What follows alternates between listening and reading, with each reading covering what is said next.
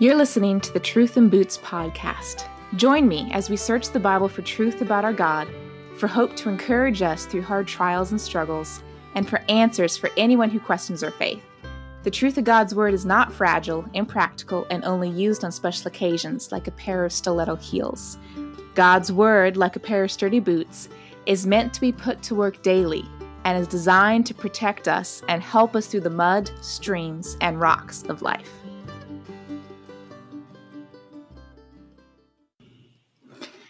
Last week on the podcast, I left you with a cliffhanger that the book of Deuteronomy is my favorite book of the Bible.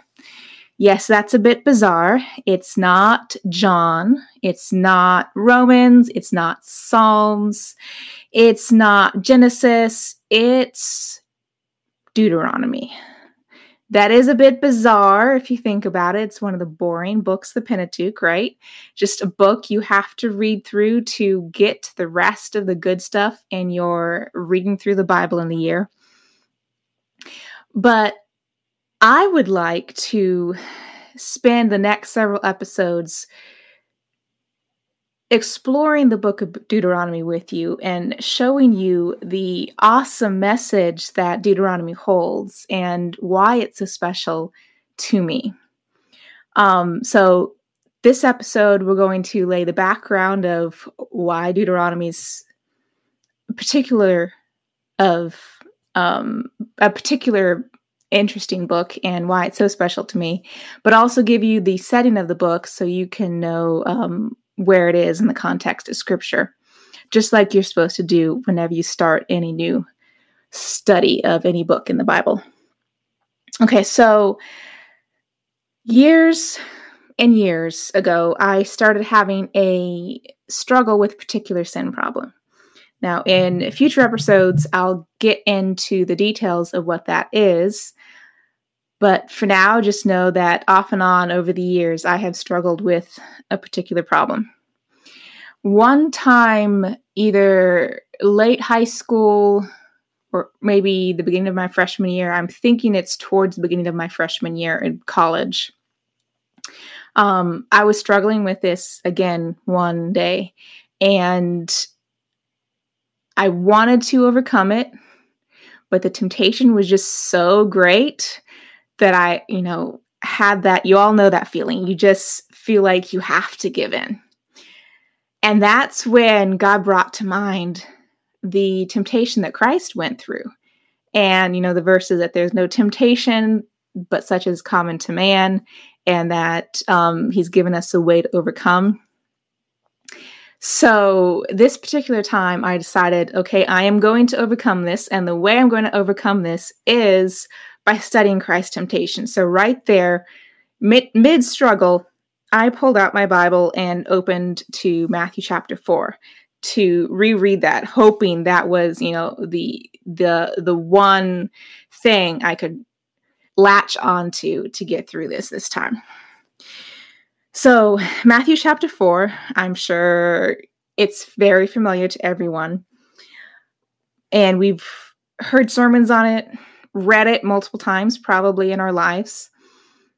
And I had done the same thing, but this time I saw something new. Just, you know, scripture is constantly um it's it's scripture is living, it's powerful, and every time we come to a passage, we can see something new. That's the wonderful, awesome word of God. So, this particular time, I'm reading through it and I notice the scripture that both Christ and Satan quote. So, Christ didn't overcome scripture, overcome these temptations just by, you know, his own power and, you know, everything that was within him. No, he used a tool. I mean, he could have, he's God 100% God, 100% man, and totally sinless. So he could have, but as an example to us, he used the tool of scripture in overcoming this temptation. So the first scripture he quoted was Man shall not live by bread alone, but by every word that comes from the mouth of God. And then Satan um, takes a hint and is like, okay, I can't get him by just giving temptation. So I'm going to do what I did back in the Garden of Eden and twist God's words. So God had given Adam and Eve a command, and he repeated it to Eve, but slightly twisted it. And Eve didn't catch the twist. In fact, she twisted God's word herself. Um, so that's what Satan does here. He takes this passage out of context and says, He will command his angels concerning you. On their hands they will bear you up, lest you strike your foot against a stone. Well, Christ combats that, misquoting the scripture, with another verse. He says, Again, it is written, You shall not put the Lord your God to the test. And then the final temptation Jesus says, Begone, Satan, for it is written, You shall worship the Lord your God, and him only shall you serve. Now, a couple thoughts that occurred to me. One was while Christ, of course, studied the Old Testament, or at that time the only scriptures he had, so thoroughly, he could see when Satan was misquoting. So that's a challenge for you and me um, that we know our God and our Bibles so well that when we hear false preaching, that when um, we twist scripture ourselves, we can't instantly recognize it. That, okay, that does not sound right. Let me go look that up and make sure what I know about my God is actually true and that this verse isn't being misused. Um, so that's one thing I noticed. But the other, I, for the first time, I don't know why I didn't do this before. Um, it's something you should do when you study your, your Bible. As you come across quotes in the New Testament of Old Testament scripture, it's really beneficial for you to look up where the person is quoting from. And the first time ever I looked it up and saw that Christ quoted all three scriptures from the same book of the Bible. And what took me by surprise was it's not Psalms. You know, a lot of people quote Psalms, and it's very encouraging for us in the modern church and um, has a lot of promises from God. But he didn't quote Psalms. And it's not Isaiah or any of the prophets, which most the rest of the New Testament heavily quotes from. I mean, Paul's constantly quoting the prophets. Um, but it's not that either. Christ quotes exclusively from the book of Deuteronomy.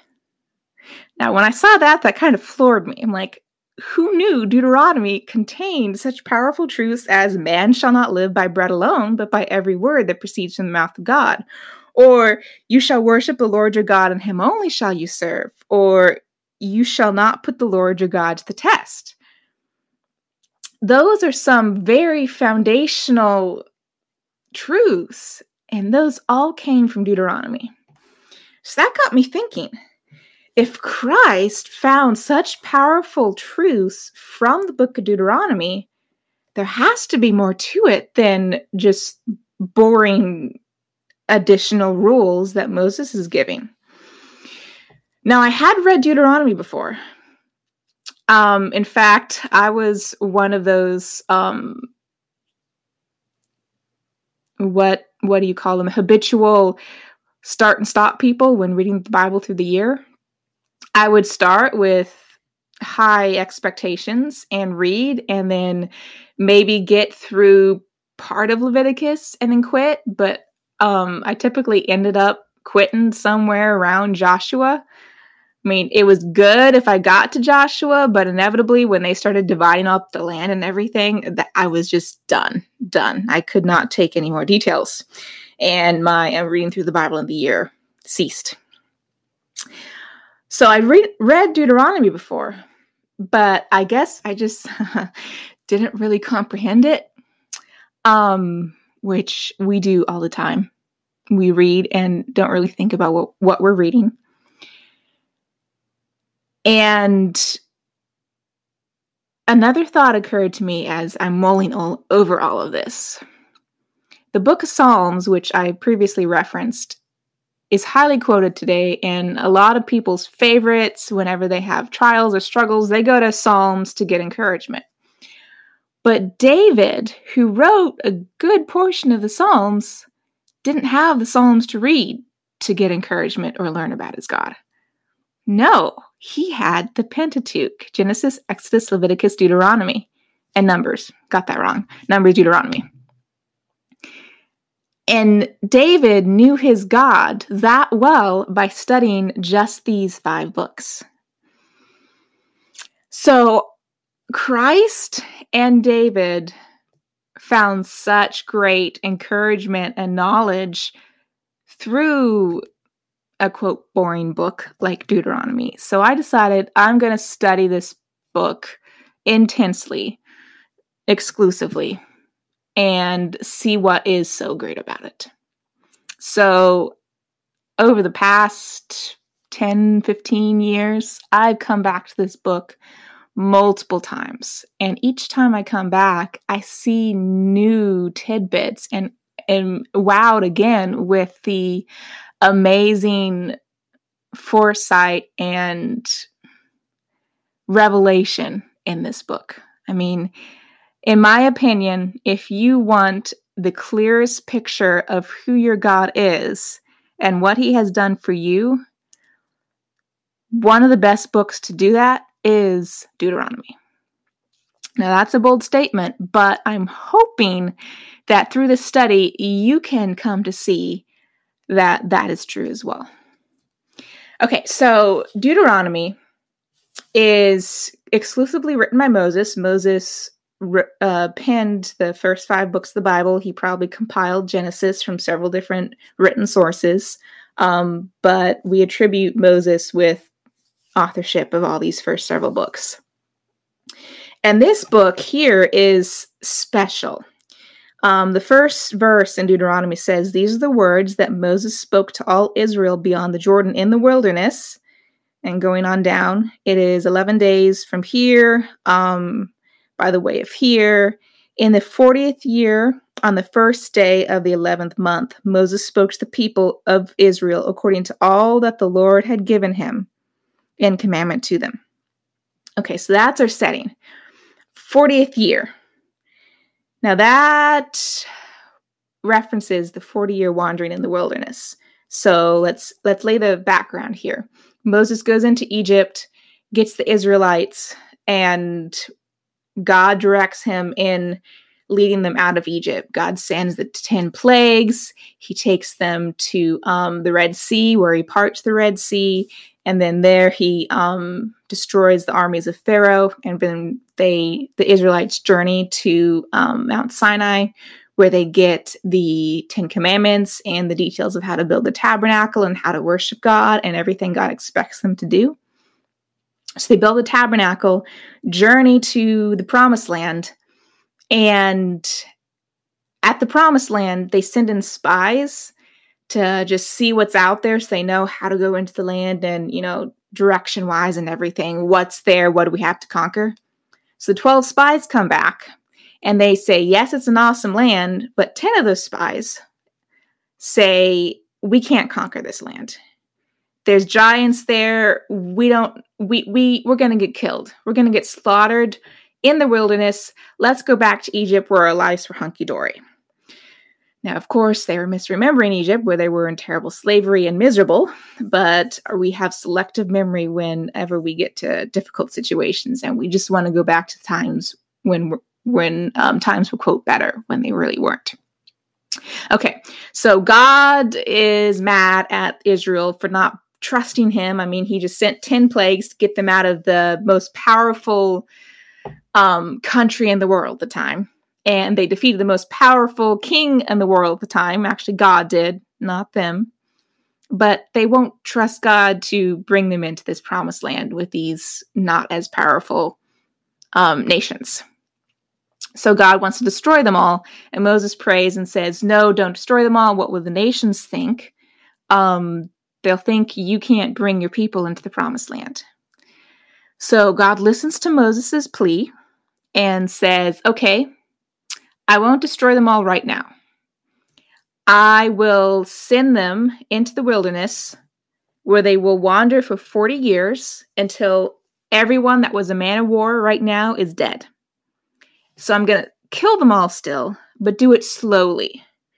And then after 40 years, the kids that they were so concerned about dying at the hand of these giants, those kids are going to be the ones that inherit the promised land. So they wander in the wilderness 40 years. Everyone dies off. Um, in the middle there, Moses disobeys God and dishonors him. So even Moses can't go into the promised land now. And then they finally start heading back to um, the land. And on the way there, they destroy all the kingdoms on the east side of the Jordan.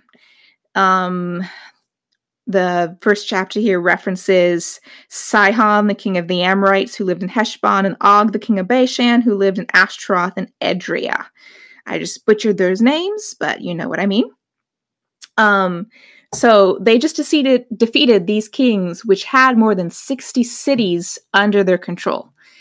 That is a lot of success already. And Moses was supervising all those battles. Joshua was leading all those battles. God was enabling them to defeat all these people, all these kings. And now they're standing at the Jordan, ready to go into the other side and take possession of the land that God has promised them and that they've been waiting for for hundreds of years. So that is the setting.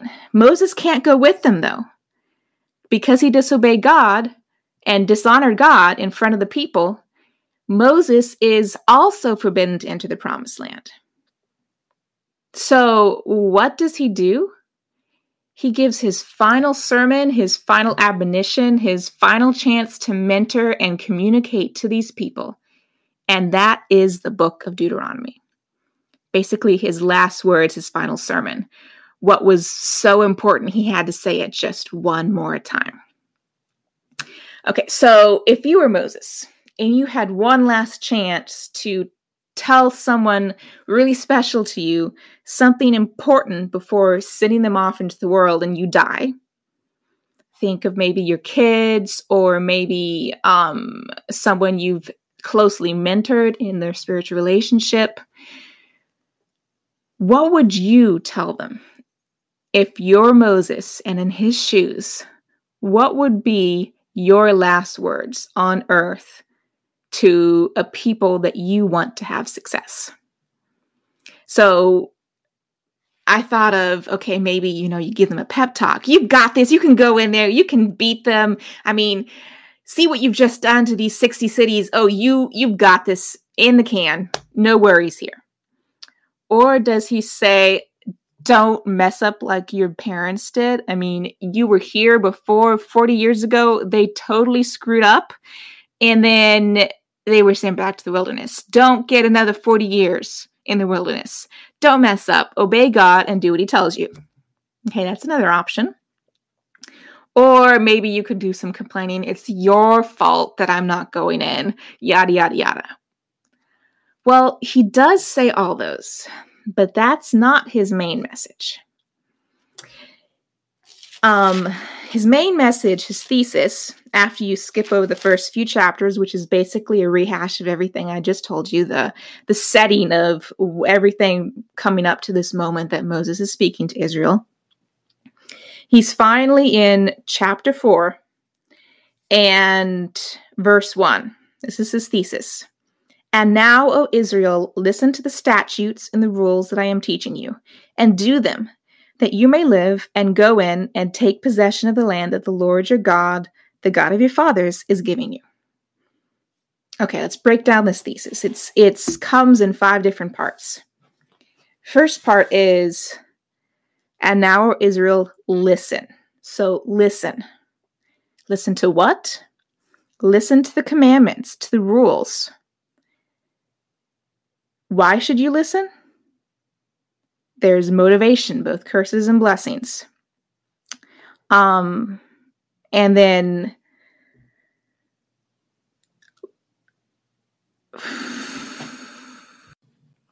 Okay, let's break down this thesis into its five parts.